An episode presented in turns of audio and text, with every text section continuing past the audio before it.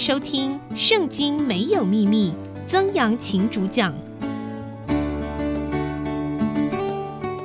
这里是 IC 之音主客广播 FM 九七点五，欢迎您收听《圣经没有秘密》，我是曾阳晴。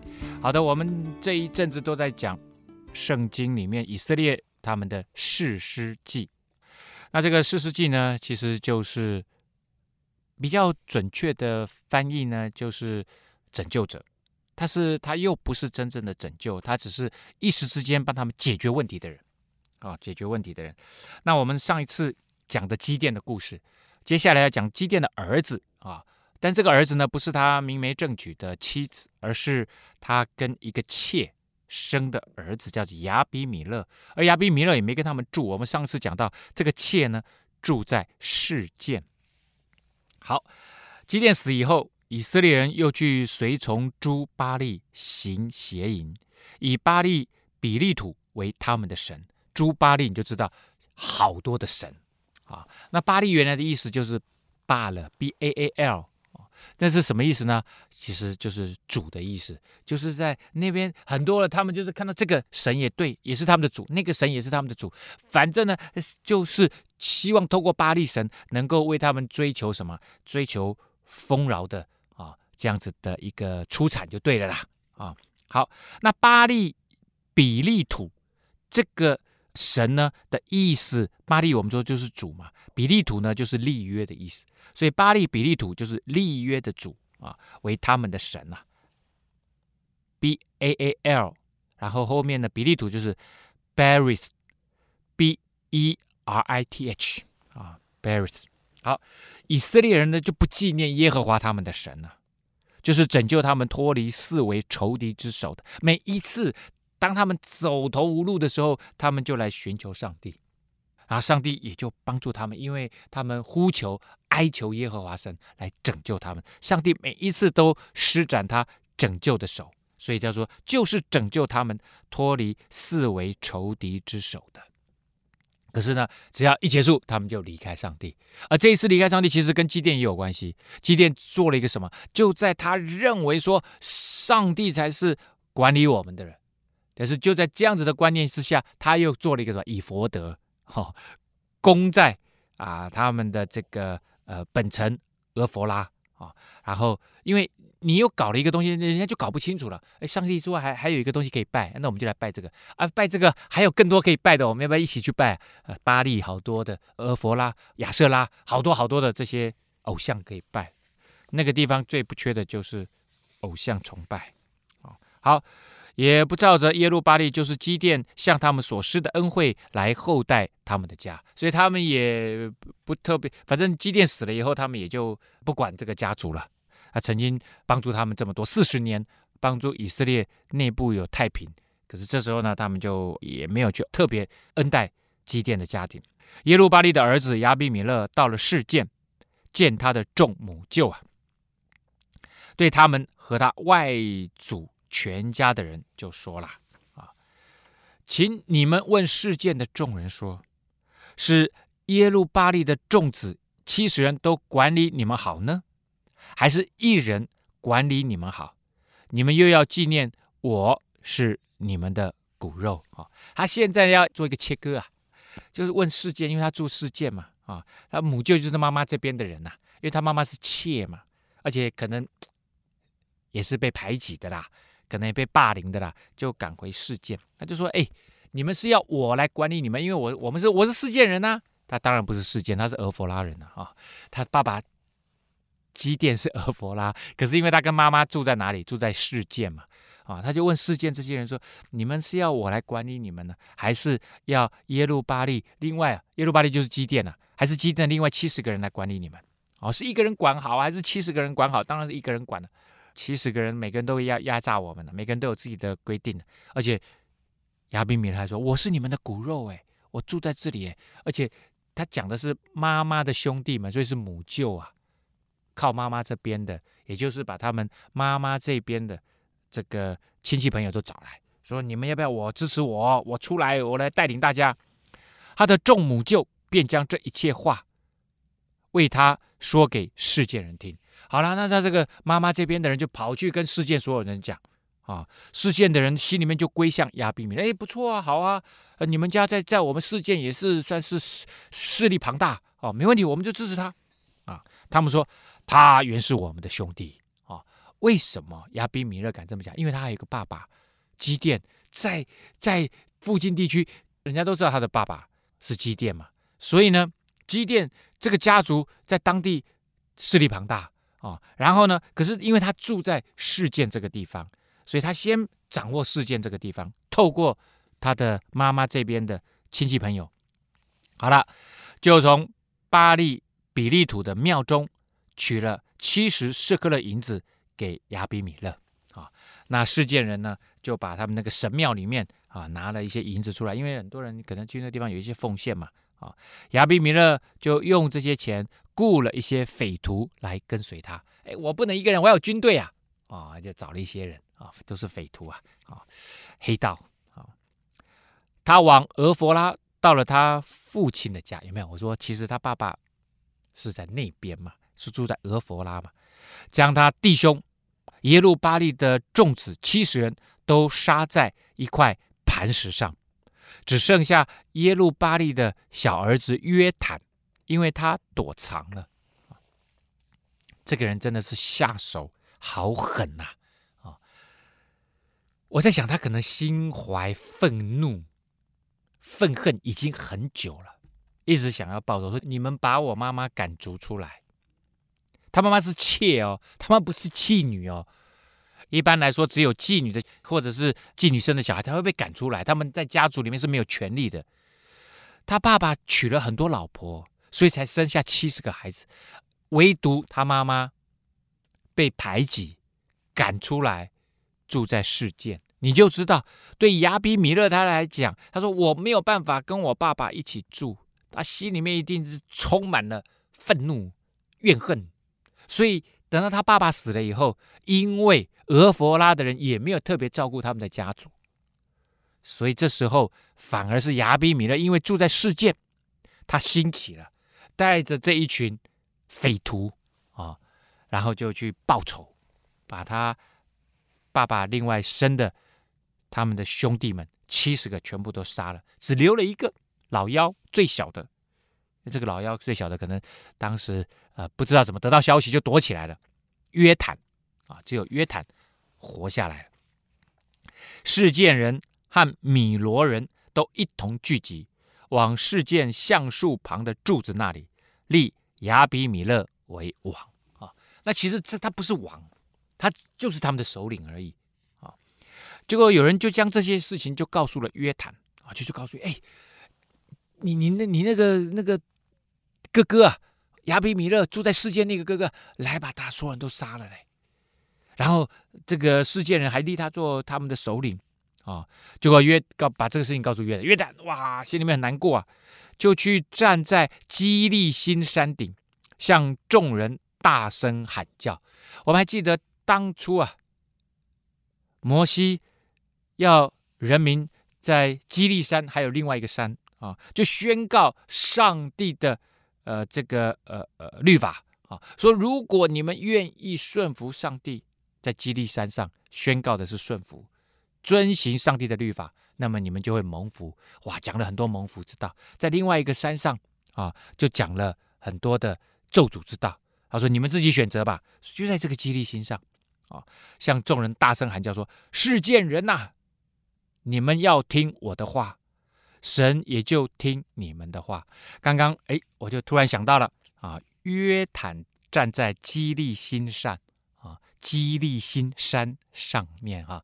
然后，其实另外一个山叫以巴路山。以巴路山呢，宣告的就是咒诅之道。如果你不愿意遵循上帝的律法，不愿意跟随上帝，不愿意相信上帝，那就走咒诅之路啊。如果愿意的话，基利心上啊的这个神的律法宣告出来，愿意遵行，愿意顺服神，那就是蒙福之道。好，那不知道为什么这次他选基利心呢？哈，向众人大声喊叫说：“示剑人呐，你们要听我的话，神也就听你们的话。”这个怪怪的，应该是说示剑人呐、你们听上帝的话哦，然后呢也要听我的话哦，对不对？怎么说？你们如果听我的话，上帝就会听你们的话，这个不对啊！你怎么会把自己放在上帝的上面呢？啊，你们要听我的话，神就听你们的话，鬼扯哈！这个他不是神的代言人。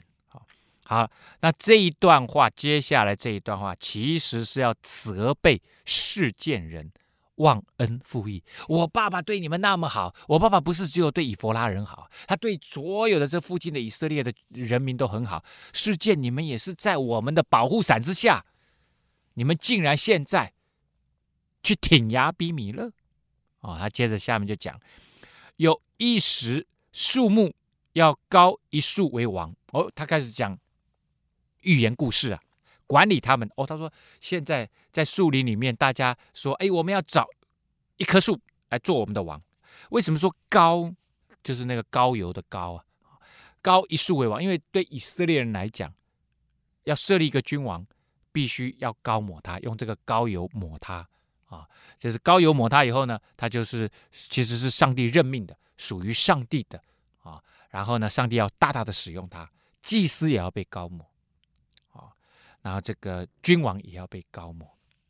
好，要管理他们呢，就去对橄榄树说：“请你做我们的王。”因为橄榄树它对以色列人来讲是个很重要的树啊，啊，很优的树啊。橄榄树就回答说：“我岂肯止住？”供奉神和尊重人的油飘摇在众树之上的。他说：“你们要我去做王，是不是？那我我原先做的什么？因为橄榄树是产橄榄的，那橄榄会产橄榄油啊。那膏抹其实就是用橄榄油去做的。他说：我我怎么可以把我真正的功用，我生命最重要的功用就是什么？就是生产橄榄油啊！这橄榄油让人可以享用，而且也被上帝的。”呃，事物来使用，人家高油要高抹的时候，就就要用我这个橄榄油啊。所以呢，我怎么可以停止供应橄榄油这件事情？然后要去做王，飘摇在众树，然后当你们在在你们上面做王啊。所以呢，树木后来他们就来跑来找无花果，因为无花果可以产很多的，这对以色列呢，就是都是最重要的植物啊。就对无花果说：“你来做我们的王。”无花果就回答说：“我岂肯止住哦？”所结甜美的果子飘摇在众树之上。我最重要的是要结出甜美的果子啊！啊，让你们可以享用，而且让那些贫穷，特别是贫穷的人，他们粮食不够，都会来吃我这个无花果树啊。那我我怎么可以把我生命中最重要的任务停下来啊？然后要去做你们的王啊？不行不行！结果呢，树木就跑去找。葡萄树说：“请来做我们的王。”那葡萄更是重要的，葡萄酒对不对？还有葡萄是这么美好的水果。葡萄树就回答说：“我岂肯止住，使神和人喜乐的新酒飘摇在众树之上呢？”哎，酒大家天天都要喝的啊！耶稣他第一个神迹就是在迦南的婚宴上面把水变成酒啊！啊、哦，那个葡萄酒多么美好，在人的生命中，它是每一天都需要用的。这么美好的事物，他说：“我怎么可以不去做那个事情？然后要当你们的王啊！”所以最后呢，他们只好来，橄榄树也不愿意了，无花果树也不愿意了，葡萄树也不愿意，这都是以色列心目中最好的这些树啊。结果呢，跑来跟荆棘讲啊：“请你做我们的王。”哇！荆棘就回答说：“你们如果诚诚实实的高我为王，就要投在我的印下。”在那个荆棘啊，是灌木丛啊，一根根的刺啊，所以荆棘长不高啊，还要别人伏在你的印下。哇，那些大家都要的躲在你，没有多少印呐、啊，大家还要躲在你印下，不然愿火从荆棘里出来，烧灭黎巴嫩的香柏树。如果你们不愿意这样做，那么火从荆棘里面出来，把你们最高大的香柏树给它烧坏了。香柏树是最坚固，在以色列人来讲，他们建造宫殿都要用香柏木。意思就是说，那个最差的木头要来毁掉你们最好的木头。那这个荆棘指的是谁？其实就是在指涉亚比米勒。亚比米勒他刺伤好多人的生命，而且说，如果你不服从我。我跟你说，到时候火就从我这个地方把你们全部都给烧了，也就是你们就是在引火上身呐、引火自焚呐、找牙比米勒就是自杀行为啦。现在你们立牙比米勒为王，若按诚实正直善待耶路巴利和他的全家，这就是酬他的劳。如果你们好好的待基甸的全家，哦，那你们立亚比米勒为王，那 OK 没问题。可是没有哎，我爸爸死了以后，你们并没有善待我们全家，所以才让亚比米勒有机可乘，杀了我所有的兄弟七十个人。从前我父冒死为你们征战，救了你们脱离米甸人的手。你们如今起来攻击我的父家，将他众子七十人杀在一块磐石上，又立他婢女所生的儿子亚比米勒为世界人的王。他原是你们的弟兄啊！啊、这这个人兄弟，可是他完全没有兄弟之情。他来了攻击我的父家啊、可是攻击我的父家，我我的父家基甸以前对你们这么好，你们难道都忘恩负义了吗？你们为什么不起来？他杀了这个基甸的全家的这个兄弟们。你们如今若按诚实正直善待耶路巴利和他的全家，就可以因亚比米勒得欢乐，他还可以因你们得欢乐。但是并没有，你们没有善待我们，所以亚比米勒现在他可以当王，可是他可以好好的当王，为什么要把兄弟们都杀了呢？不然，愿火从亚比米勒发出，烧灭示剑人和米罗众人。又愿火从示剑人和米罗人中出来，烧灭亚比米勒。也就是他在这里做了一个咒诅，说啊，你们这些忘恩负义的人，没有好好的保护基甸的家人，然后让这个恶人亚比米勒杀了大家，然后还让世界人拱他出来做王。他说，最后他说，愿上帝啊，把火从亚比米勒发出来。你们要叫亚比米勒来试，他就是那个荆棘，而且那个荆棘因为在中东地区很干燥，荆棘常常会怎么样？会常常会着火，因为它有油脂啊。现在全世界各地不是很多野火嘛？其实都是因为这样。有的是那个松树松枝啊，像台湾会有森林野火，是因为松枝的关系，有松树的地方，在美国也是一样，很多地方枯枝太干燥就着起来了。他说亚比米勒就是那把火，会把你们给烧了，但是。世界人和米罗人也会把他给烧起来，也就是让他们互相杀害对方。那约坦讲完这番话，在公开讲的，一定很多人会去传话了，因为怕他兄弟亚比米勒就逃跑，来到比尔就住在那里啊。这个讲完了也就落跑了啊。不过他就是要挑起亚比米勒啊做王这件事情，挑起在俄弗拉或者在那附近地区人大家的良知啊。啊、你们这群忘恩负义的人，他就是要谴责他们啊、然后呢，也要他们终有一天，他就咒诅他们说他们会互相攻击。好的，我们讲到了基甸这位呃曾经是大英雄，拯救以色列人脱离米甸人之手的这个大英雄。结果他死了以后呢，没想到他的儿子之间起了另外一个人，就被赶逐到示剑的亚比米勒，把他们全家的兄弟们都杀了七十个人哦，不得了啊！最小的约坦跑掉了。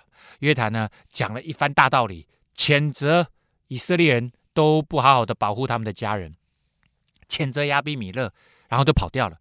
亚比米勒自此就管理以色列人三年。神使恶魔降在亚比米勒和世界人中间，世界人就以诡诈待亚比米勒。亚比米勒的根据地在世界呢。现在上帝让他们中间产生了什么？裂痕，好像有个恶魔进来。我在想，亚比米勒心里面真的有恶魔。我之前讲过，他那个怨恨、怨毒啊，啊，他妈妈是妾。这边我们看到，他其实就是婢女啊。基甸呢，跟婢女发生了关系，生下了亚比米勒。但是，呃，因为这个婢女可能真的身份地位太低了，所以就让他回去试剑。啊，那示剑人因为亚比米勒在这个地方透过他们家族的势力。让示剑人拱他出来做他们的首领，可是现在我想，因为是亚比米勒心里面那个恶魔，他可能对人也都很不好，他也不信任别人。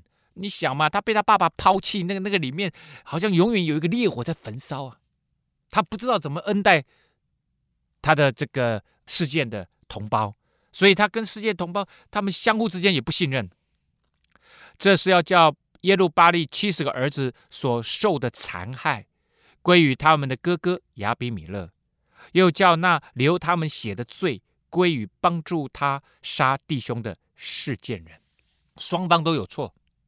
他去杀那七十个人的时候，那是他主使的，因为他里面有仇恨，把哥哥都杀了啊。然后呢，去帮助他杀的，其实就是事件的一伙什么，一伙匪帮啊，那些事件人。所以双方上帝都要究责，让他们互相要攻打对方。世界人在山顶上设埋伏，等候亚比米勒。凡从他们那里经过的人，他们就抢夺。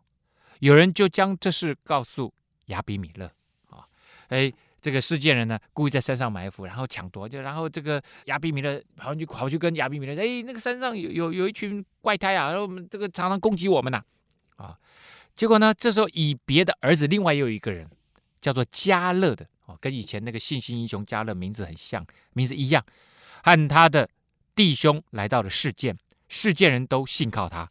好了，现在有三股势力啊，我先讲第一股势力呢，亚比米勒啊，跟原来的示剑人，后来中间产生嫌隙，互不信任，互相愤恨，所以有一部分的示剑人就跑到山上。去设埋伏，这这是另外一股势力。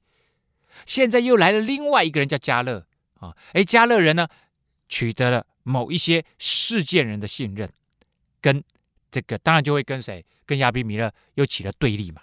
好，世界人出城来到田间，摘下葡萄，踹酒，摆设宴席，进他们神的庙中吃吃喝喝，咒诅亚比米勒啊。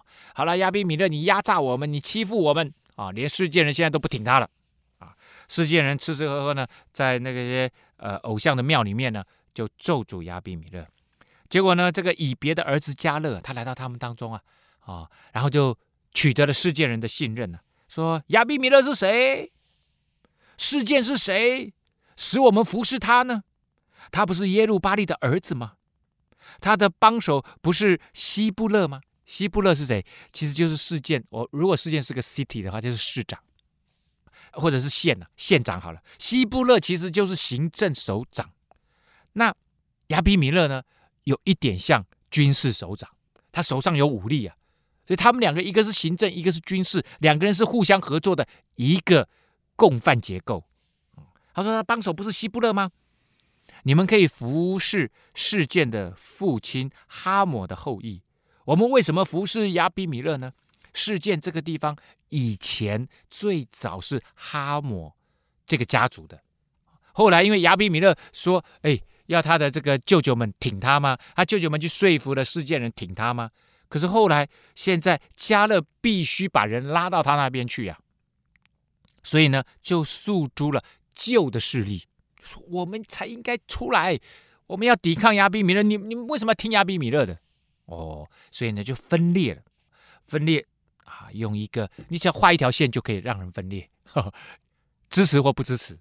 其实社群媒体出来之后，在全世界都引起了这个效应，而最大的反应的结果就是选举。不管在台湾，在美国，我们都看到了啊，只要这个每个人都有自媒体，每个人都可以在自己的媒体上面讲一番话，呃你当然会有你支持的立场，而别人有不同的支持立场，他。跳到你的这个社群媒体里面，他就可以反对，然后这个国家就会被撕裂，这个撕裂越来越激烈，因为每一天都发生在我们的手机里面，每一天都发生在我们的社会里面。这个长篇大论，那些复杂的公民的论述已经不重要了，重要的就是 yes or no，好，反对或者赞成。然后到最后就是那种完全的对立，国家就撕裂了。所谓的民主已经没有再有那种细腻观念的探讨，通通都是诉诸这个民粹。好，我们看到啊，在圣经里面其实就已经把这样子的东西给提出来了。加勒就说：“我们干嘛去赞成他？那这个如果这个他们是发生在现代时代，哇，那一定就是在那个 FB 上面，或者是在这个 Twitter 上面，大家就怎么样，就开始啊互相攻击了。”惟愿这民归我的手下，我就除掉亚比米勒。那迦勒也是外来的人啊，啊，加勒又说：“哎，我们以前是哈姆的后裔啊，我们应该去支持哈姆家族。”就他也没有找出哈姆家族的后代，而是说：“你们跟着我。”加勒就对亚米比勒说：“增添你的军兵出来吧，我们决战吧。”结果呢，义宰西布勒，我看义宰就是县长的意思。县长西布勒呢，听见以别的儿子加勒说的话，就生气了。为什么？因为西布勒跟亚比米勒是一挂的，这个外来的人想要夺取人民、夺取权力啊，他就很生气，就悄悄的叫人去告诉亚比米勒说，以别的儿子迦勒和他的弟兄到了示剑，煽惑城中的民来攻击你啊！哦，你要知道，现在有个有个敌人，外来的敌人哦，哦，你要小心。现在你和跟随你的人今夜起来，在田间埋伏，到早晨太阳一出，你就起来闯城。加勒和跟随他的人出来攻击你的时候，你便向他们见机而作。所以等于是，其实加勒在公开场合挑衅亚比米勒，然后呢，县长就。悄悄的去告诉亚比米勒说：“哎，你赶快预备好，我们埋伏他。明天一早太阳一出来就攻击他。”于是呢，亚比米勒和跟随他的众人就夜间起来，分作四队，埋伏等候事件人。其实这事件人现在是谁在带领？加勒人在带领啊。加勒好，结果呢，以别的儿子加勒就出去站在城门口。亚比米勒和跟随他的人从埋伏之处起来，他们埋伏在城外。然后呢，加勒在城里，现在还在城门口看，哎，远远的应该就会看到亚比米勒的军队啊。加勒就看见那些人，就对希布勒，因为他是不知道希布勒在背后出卖他啊，这个县长啊，他就说：“哎，看呐、有人从山顶上下来了。”西布勒说：“你看见是山的影子啦，你以为是人啊？”而西布勒因为他支持亚比米勒啊，哦，所以呢，他在在这个时候就欺骗谁？欺骗加勒，究竟。加勒跟亚比米勒都是勒，哈、哦，究竟谁在这一场啊、这个神鬼斗当中，谁会最后的得胜？好，刚刚呢讲到了哦，哇，这有点复杂了啊、本来亚比米勒他是基甸的儿子，基甸的儿子如果按照以色列人的算法，他其实就是俄弗拉人，但是呢，因为妈妈身份的关系，就被。这个家族歧视，因为他其实原本妈妈就是基甸家的一个婢女，然后变成妾啊，不受到这个家族的接纳，就把他赶逐出去，所以他里面怀了很多的愤怒火啊。等他长大了，这个示剑人呢就挺他，他就率领一票人去杀了他的兄弟们。好了，现在来了另外一个人叫加勒，我在想，因为亚比米勒自己为人处事啊、哦，他一定是非常的偏激。然后呢，也不顾念世界人，所以世界人就想说：“我们干嘛服侍你啊？”就就来了一个加勒，这个加勒呢，他鼓动啊，这个世界人呢就背叛亚比米勒啊。好，那这个加勒呢，现在在城里面啊，结果没想到县长希布勒是站在亚比米勒那边，而且前一天晚上就偷偷的去告诉亚比米勒说：“你来攻击他，这个人呢，他竟敢煽惑我们示剑人反对你。”他现在掌握了一股势力，你现在赶紧来，因为希布勒跟亚比米勒是一伙的。好了，早上加勒起来，明明就看到远方有人来攻击，就希布勒就骗他说：“哎，那是山的影子啦。”结果呢，加勒说：“嗯，不对呀，越看越不对。看呐，有人从高处下来，又有一队人从米厄尼尼橡树的路上而来。啊，米厄尼尼呢，其实就是神谕的意思。”就是上帝给的话语，或者是占卜者传递上帝的话语，叫做米厄尼尼呀。啊，啊他说米厄尼尼，所以所以一定以前有人在那一棵橡树，有一个占卜的人在那一棵橡树常常为人占卜，所以那棵橡树就叫做米厄尼尼橡树。好，那迦勒说有人从高处下来，那个希布勒已经骗他说那个是山的阴影，他说不对，另外还有一路啊，因为。亚比米勒把他的部队分成了四队，啊，西布勒就对他说：“你曾说亚比米勒是谁？叫我们服侍他？啊，你所夸的口在哪里呢？这不是你所藐视的民吗？现在你出去自己跟他们交战吧。”好，西布勒一看没有办法再骗他了，啊，你那个军队越来越近，越来越近，你你也不可能说一直说他是山的阴影啊。结果，另外还有一队人马也也过来要攻击了，所以西布勒现在直接跟他摊牌，哦，你不是很厉害吗？你不是夸口吗？你很厉害，说亚比米勒是谁？现在他来了，你跟他打，你跟他打，你出去啊！好，好了，这个希布勒呢，这个人也是很奸诈。啊，加勒一看没办法，要是我是加勒，我就先回过头来，先把希布勒给杀了，对不对？你吃里扒外啊！但他也没有吃里扒外，他原先就是亚比米勒一伙的，只是你加勒搞不清楚。于是加勒就率领世界人出去与亚比米勒交战。亚比米勒追赶迦勒，迦勒在他面前逃跑，有许多受伤扑倒的，直到城门。显然迦勒这个呃没有办法胜过亚比米勒，被亚比米勒追杀。啊，亚比米勒就住在亚鲁玛啊，在亚鲁玛就在事件旁边而已。希布勒赶出迦勒和他的弟兄，不准。他们住在示剑，你们这些背叛的人，全部都给我赶出出去。次日，民就出到了田间，有人就告诉亚比米勒说，他就把他的人分作三队，埋伏在田。这个民就是被赶出去的，跟随加勒背叛亚比米勒的那些事件的人民。所以呢，亚比米勒现在就把他的人分成三队，埋伏在田间，看见那些被赶出来的跟随加勒的事件人，就起来把他们给杀了。亚比米勒和跟随他的人一同向前闯去，就站在城门口。那两队直闯到田间，击杀了众人。亚比米勒整天攻打城，将城夺取，杀了其中的居民，将城拆毁，撒上了盐呐。啊，这个城什么城？就是示剑城呐。本来挺他的，后来不挺他了。啊，哎，你你把那些背叛的人都杀了就算了，还把城给拆了。而且还撒上撒盐是什么意思？这种象征性的动作，因为那个盐很多的盐撒在土地上，土地就会碱化，没有办法再生产粮食，树木也没有办法生长，也没有办法结果子啊。所以把那个城给拆了，然后撒上盐的意思就是说，我要让你们荒凉。示剑楼的人听见了，就躲入巴力。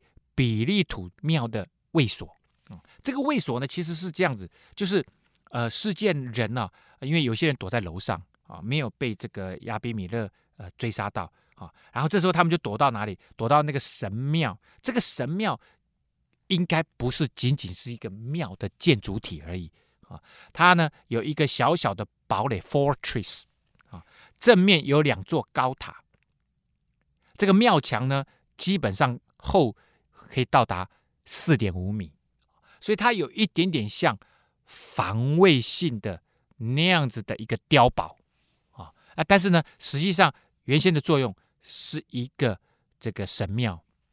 好，那那这个地方大家知道说，哎，这个地方很厚啊啊，这个城墙也很高，所以他们就躲在这边。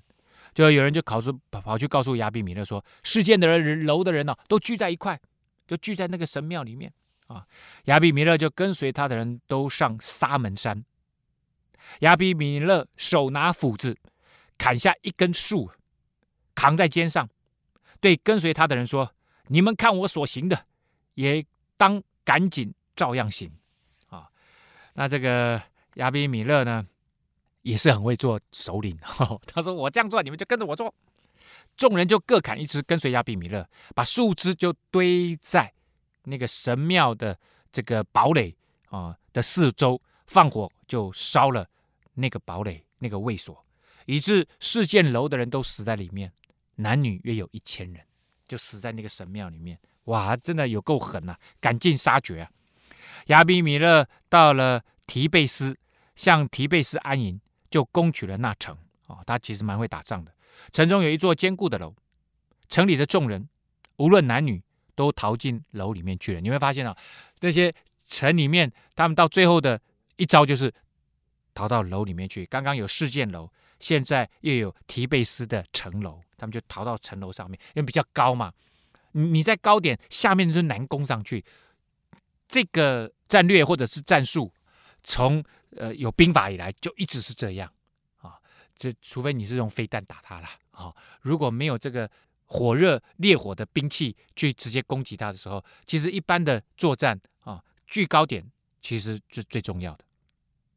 好，那城中有一座坚固的楼，城里的众人无论男女都逃进楼里面去，就关上门，上了楼顶啊，那就很难攻啊啊！之前呢，他们去攻那个就是用火烧嘛啊。亚比米勒到了楼前攻打，挨进楼门要用火焚烧，因为之前有效啊，所以他这一次还是想用火去烧那一个提贝斯的城楼。但是呢，这个时候因为他要预备啊。一定要要要扛那个树来嘛，树枝来扛来嘛，然后叫大家都扛树枝来，然后点火嘛。就这时候，上面的人就不愿意，呃，这个束手就擒啊。有一个妇人把一块上磨石就抛在亚比米勒的头上，打破了他的脑骨啊。他们看见他他接近了嘛，然后刚好有一个妇人，他有一个那个磨米啊面啊那个磨石啊，啊，那磨石很重啊。才能够把，因为磨石通常是两块嘛，一块上一块下，那一块上一块下，把那个呃中间有个洞，粮食放在两块磨石的中间，然后那个洞会倒水下去，这样才好磨嘛。磨了以后啊，有些什么可以磨成面粉啊，磨成这个什么东西。好了，那上磨石就上面的那一块，他带着，他刚好有有这块，那很重啊，就看到亚比米勒在下面准备要烧他们。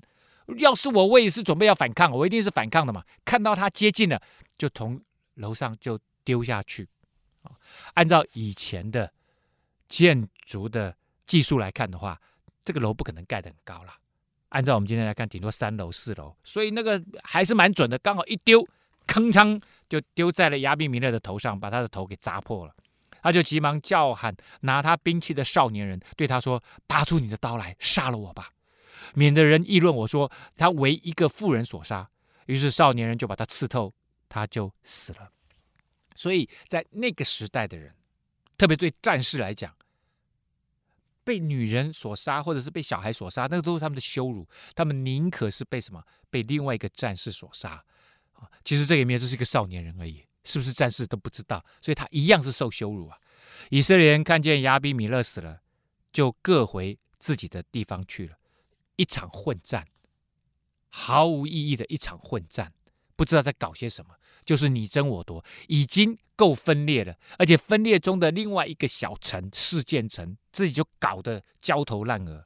这样，神就报应亚比米勒和他父亲所行的恶，就是杀了兄弟七十个人的恶，示剑人的一切恶，神也都报应在他们头上。耶路巴力的儿子约坦的咒诅就归到。他们身上了，就这一切回到了约坦，他在那个基利心山山上的咒诅。如果靠着人出来的就是咒诅，但是原来如果出于神，激励心山上应该要讲祝福的话。这一群人都离开了上帝，所以他们用自己的意念、自我中心、自己内心深处的那种只为自己啊而活的那样子的想法，然后互相攻击。这看到真的是一场闹剧啊！这场闹剧，你杀我，我杀你，人命变得毫不值钱。远离上帝的生命就是这样吧。好，我们今天的节目到这个地方要告一个段落了。圣经没有秘密，我们下次再会。